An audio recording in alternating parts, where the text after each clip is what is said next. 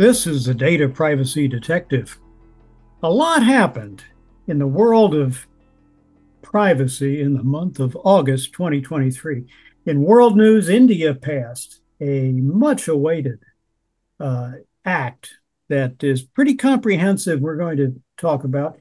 The Consumer Financial Protection Bureau announced uh, that it was going to be regulating data brokers with new uh, privacy regulations. That's big news. And in the biometric sphere, uh, that's something that's in the news every month. We have uh, Clearview, not a, uh, uh a, first timer to government looking into what it's doing, scraping data and using it biometric information. Uh, and then a number of states and individuals in New York, have, it's not just Clearview and it's not just facial recognition. They've uh, sued Amazon and Starbucks over biometric data. So, a lot to talk about this month. And with me, as it, true uh, in these past months, are my good friends and colleagues, Brion St. Amour and Yugo Nagashima. Uh, Brion, thank you for joining. Good to chat again. Glad to be back. And Yugo, welcome back as always. Thank you so much. Good to be back. A lot to talk about. And they're both uh, partners uh, at the law firm of Frost Brown Todd and part of the firm's data security and privacy team. Well, Yugo, let's start with you. The Consumer Financial Protection Bureau, the CFPB, how's it getting into privacy? What's going on? Well, they announced that they will be creating new regulations for data brokers. Um, and this has been due to a certain practice that has been going on with the uh, the major credit reporting companies and uh, some of the people buying the information. Well, tell us about it. What's the sure, news from August? Sure. So what's been happening? What's what's led to this CFPB announcing that they'll regulate the data brokers further is that there's been reports where a certain information that let's say you know experian transunion equifax is dealing with the credit credit reporting companies are dealing with called credit header data which includes name and address social security numbers. This has been uh, provi- been provided to other companies during the background checks or sometimes even sold to other companies uh, just, just as information. And when those information are, are sold they're either used by those companies to target people who are in debt uh, or people who are in a tough place, right? And then these companies would then further send uh, messages saying, hey, you know, why don't you use our debt canceling services, which sometimes are very predatory. There's also been this another story that this credit header data that's being sold between uh, the data brokers and the downstream uh, companies that use it either for legitimate purposes, for uh, background checks or uh, just checking for credit. For example, if you are a uh, bank, you want to make sure that you can give a mortgage to a uh, customer. these background checks are used. At that time, the credit header data may be sold to a different party in the process, in that some threat actors have, you know, hackers have gotten hold of that information and they're setting this selling this credit header, header information for about as low as $15 to $30 depending on how much details there there is. And that's basically been a sounding alarm for the cfpb to act. Well now it's a the bureau what what's its role? How how can it act? What federal law is involved that says hey right. cfpb do something about this? Great question how they can act. The statutory authority, I think, on this one is the Fair Credit Reporting Act. And this law is relatively broad, um, but it we understand it as being narrow because we typically think of it when you know Experian, TransUnion, uh, Equifax provides a background check to a company, but it's it's broader than that. And I think we're seeing the regulations come into play saying we're going to make it very clear that it's broader than that we're going to be we're going to start enforcing this act in a more broader way because typically people think of it as just covering data for payment histories or income or for banks for getting mortgages or criminal backgrounds for joining a company. But there's more personal information that these companies trade. So the regulation is going to be more stricter and especially stricter on this credit header data. Right. And any expectation of timing on this? So we expect the proposed rule to, uh, to receive public comment uh, in 2024. So by next year, we will start seeing some uh, proposed regulations. But uh, until then, uh, we'll have to sit, sit tight and see what happens. Very good. Brion, uh, what, what, what's your thought that you would add on, on this one, the CFPB getting involved in digital privacy? Yeah, and I thought Yugo made a great point about the the breadth of this this law, and this is definitely some interesting rulemaking to watch because the breadth is so large at, at times, and so the people who get brought in and the types of actions that are considered a you know whether it's background checks or financial you know most people think of these laws protecting just the mortgage process or or banking process but in reality they they affect everything from hiring and who you as a company you know contract with to help provide those services for you. So i think paying close attention to see where the breadth of this law especially in this world where privacy is becoming such an important kind of beacon of focus um, both from regulators and private businesses. Well, we'll come back to this one for sure. Well let's turn to you uh, brion. Thank you yugo for that uh, biometrics, it's in the news again. It always will be, I suppose. And many of us think of it as uh, facial recognition and police uh, outfits uh, using uh, facial recognition supplied by Clearview, um, one of the leaders in that field. But it's more than that, isn't it? But tell us what happened in August with biometrics. Yeah, so you know, obviously, you know, first up is you know us revisiting the uh, the Illinois Biometric Information Privacy Act and in kind of an update in what's going on in the Clearview case, where Clearview was a lawsuit was filed because Clearview was alleged to have been scraping kind of facial recognition information and then creating a database that um, was then searchable, and so they were selling that information to companies to be able to utilize that that data, all allegedly without without the proper consents and the update here is the the parties, the lead plaintiffs in the class action case, are um, had signaled along with Clearview that it seems like they're going to reach a settlement, and so they have a framework in place. So that'll be one to watch in the next couple weeks to see if they're able to progress. And it's interesting because this is the second um, kind of BIPA case that is kind of headed towards settlement. So we haven't yet had um, a, a, real determination on kind of where damages are going to play out in these cases. Um, with this being the the second of kind of two really big cases, which the BN, uh, BNSF railway case we talked about last month kind of also kind of progressed to, to settlement. Right. Then we have uh, Amazon and Starbucks getting in, in into a lawsuit. Uh, they're they're sued uh, over biometrics. Now, what what do they have to do with that? And what's this new lawsuit about? Yeah, so this one applies a, a, New York City law. So you know, we were at the state level in Illinois that had a private right of action, and now we're at the the city level um, with a with the, the law around providing notice to um, to people shopping that they're they're recording information. In this case, it had to deal with an Amazon Go, and then Starbucks, you know, as well were alleged to be taking and recording kind of the facial images of the individuals as they were were shopping the store, or in Amazon's case, maybe a little bit broader than that, but they didn't meet the requirement that they had the proper notice in place to let everyone know that they were they were recording that information and that they so they didn't give the, the parties the opportunity to quote unquote consent by staying in the the space. And, and this is something that we're seeing more and more often in a lot of these cases where the consent is really the the primary trigger of of liability, and, and it's kind of interesting to see that this is now uh, again another case that's focusing almost exclusively on consent. And so here, the what would Amazon or Starbucks have to do to post something at the door of the store? I mean, I'm trying to understand how this might work.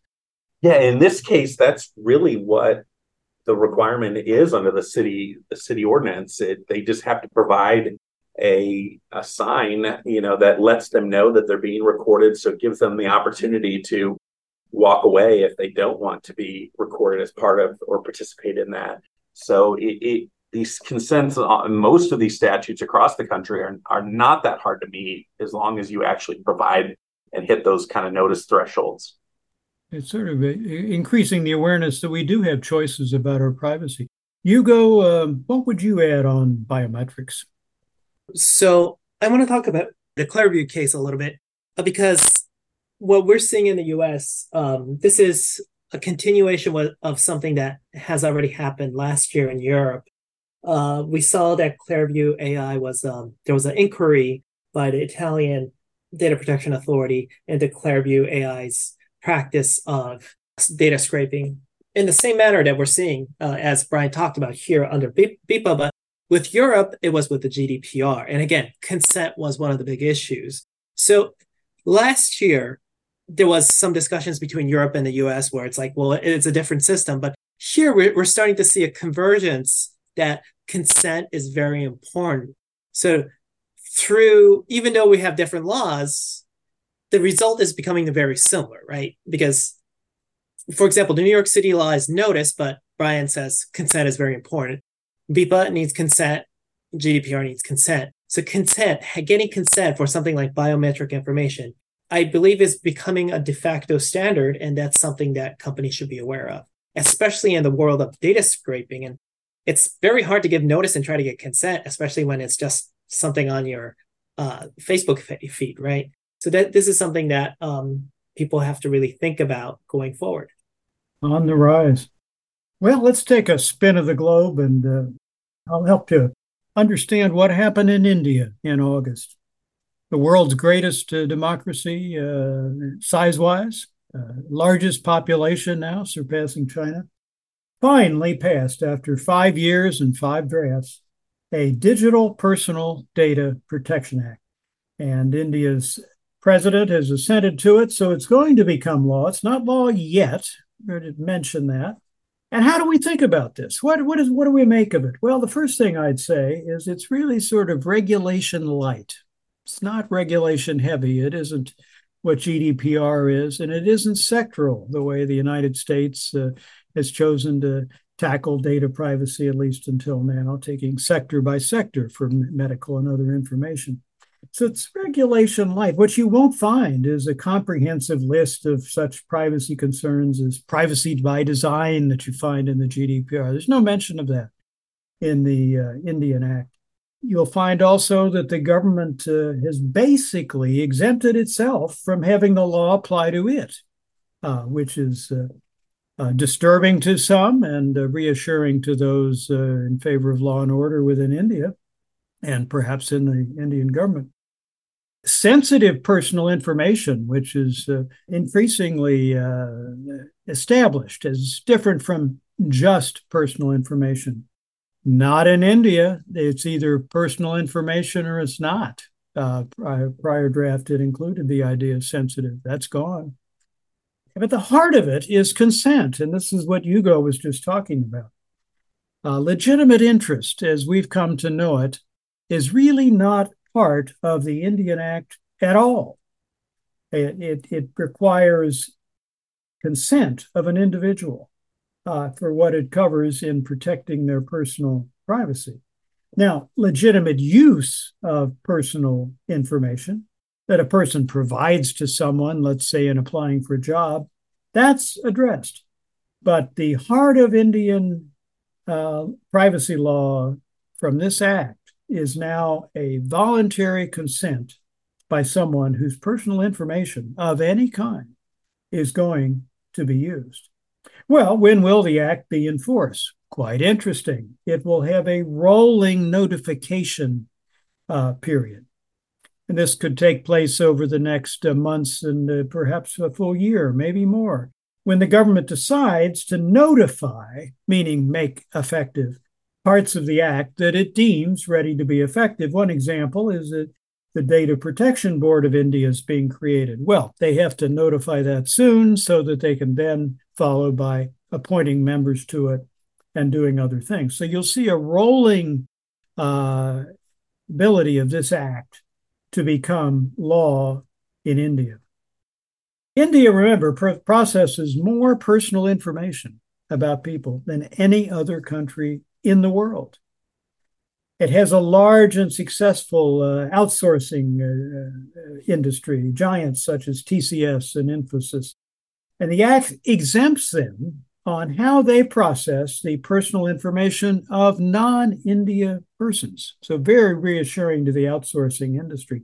Now, that's quite a twist. And what happened here? Well, the government wanted to reassure global business that it's in step with global privacy standards so that it is does now have a comprehensive code or will be effective soon about Indian residents, but being very flexible, uh, basically exempting how an Indian outsourcing company can handle the privacy of non-Indian citizens and residents. The exemption, basically, of government isn't quite that clear. First, the Act directly exempts the judiciary and certain other uh, government entities from the Act completely. Secondly, it affects uh, those government authorities that the government in the future will choose to exclude from coverage of the Act. And third, the government is exempt from various provisions that would allow, for example, an individual to seek correction or deletion of data. So it's not quite a wholesale exemption of, of government from the scope of the act, but it's a very broad one. Uh, a very sharp departure from GDPR, and I would think would give India no chance of being viewed as an adequate level of data privacy protection from a GDPR standpoint. So, what you have here is a regulation light approach.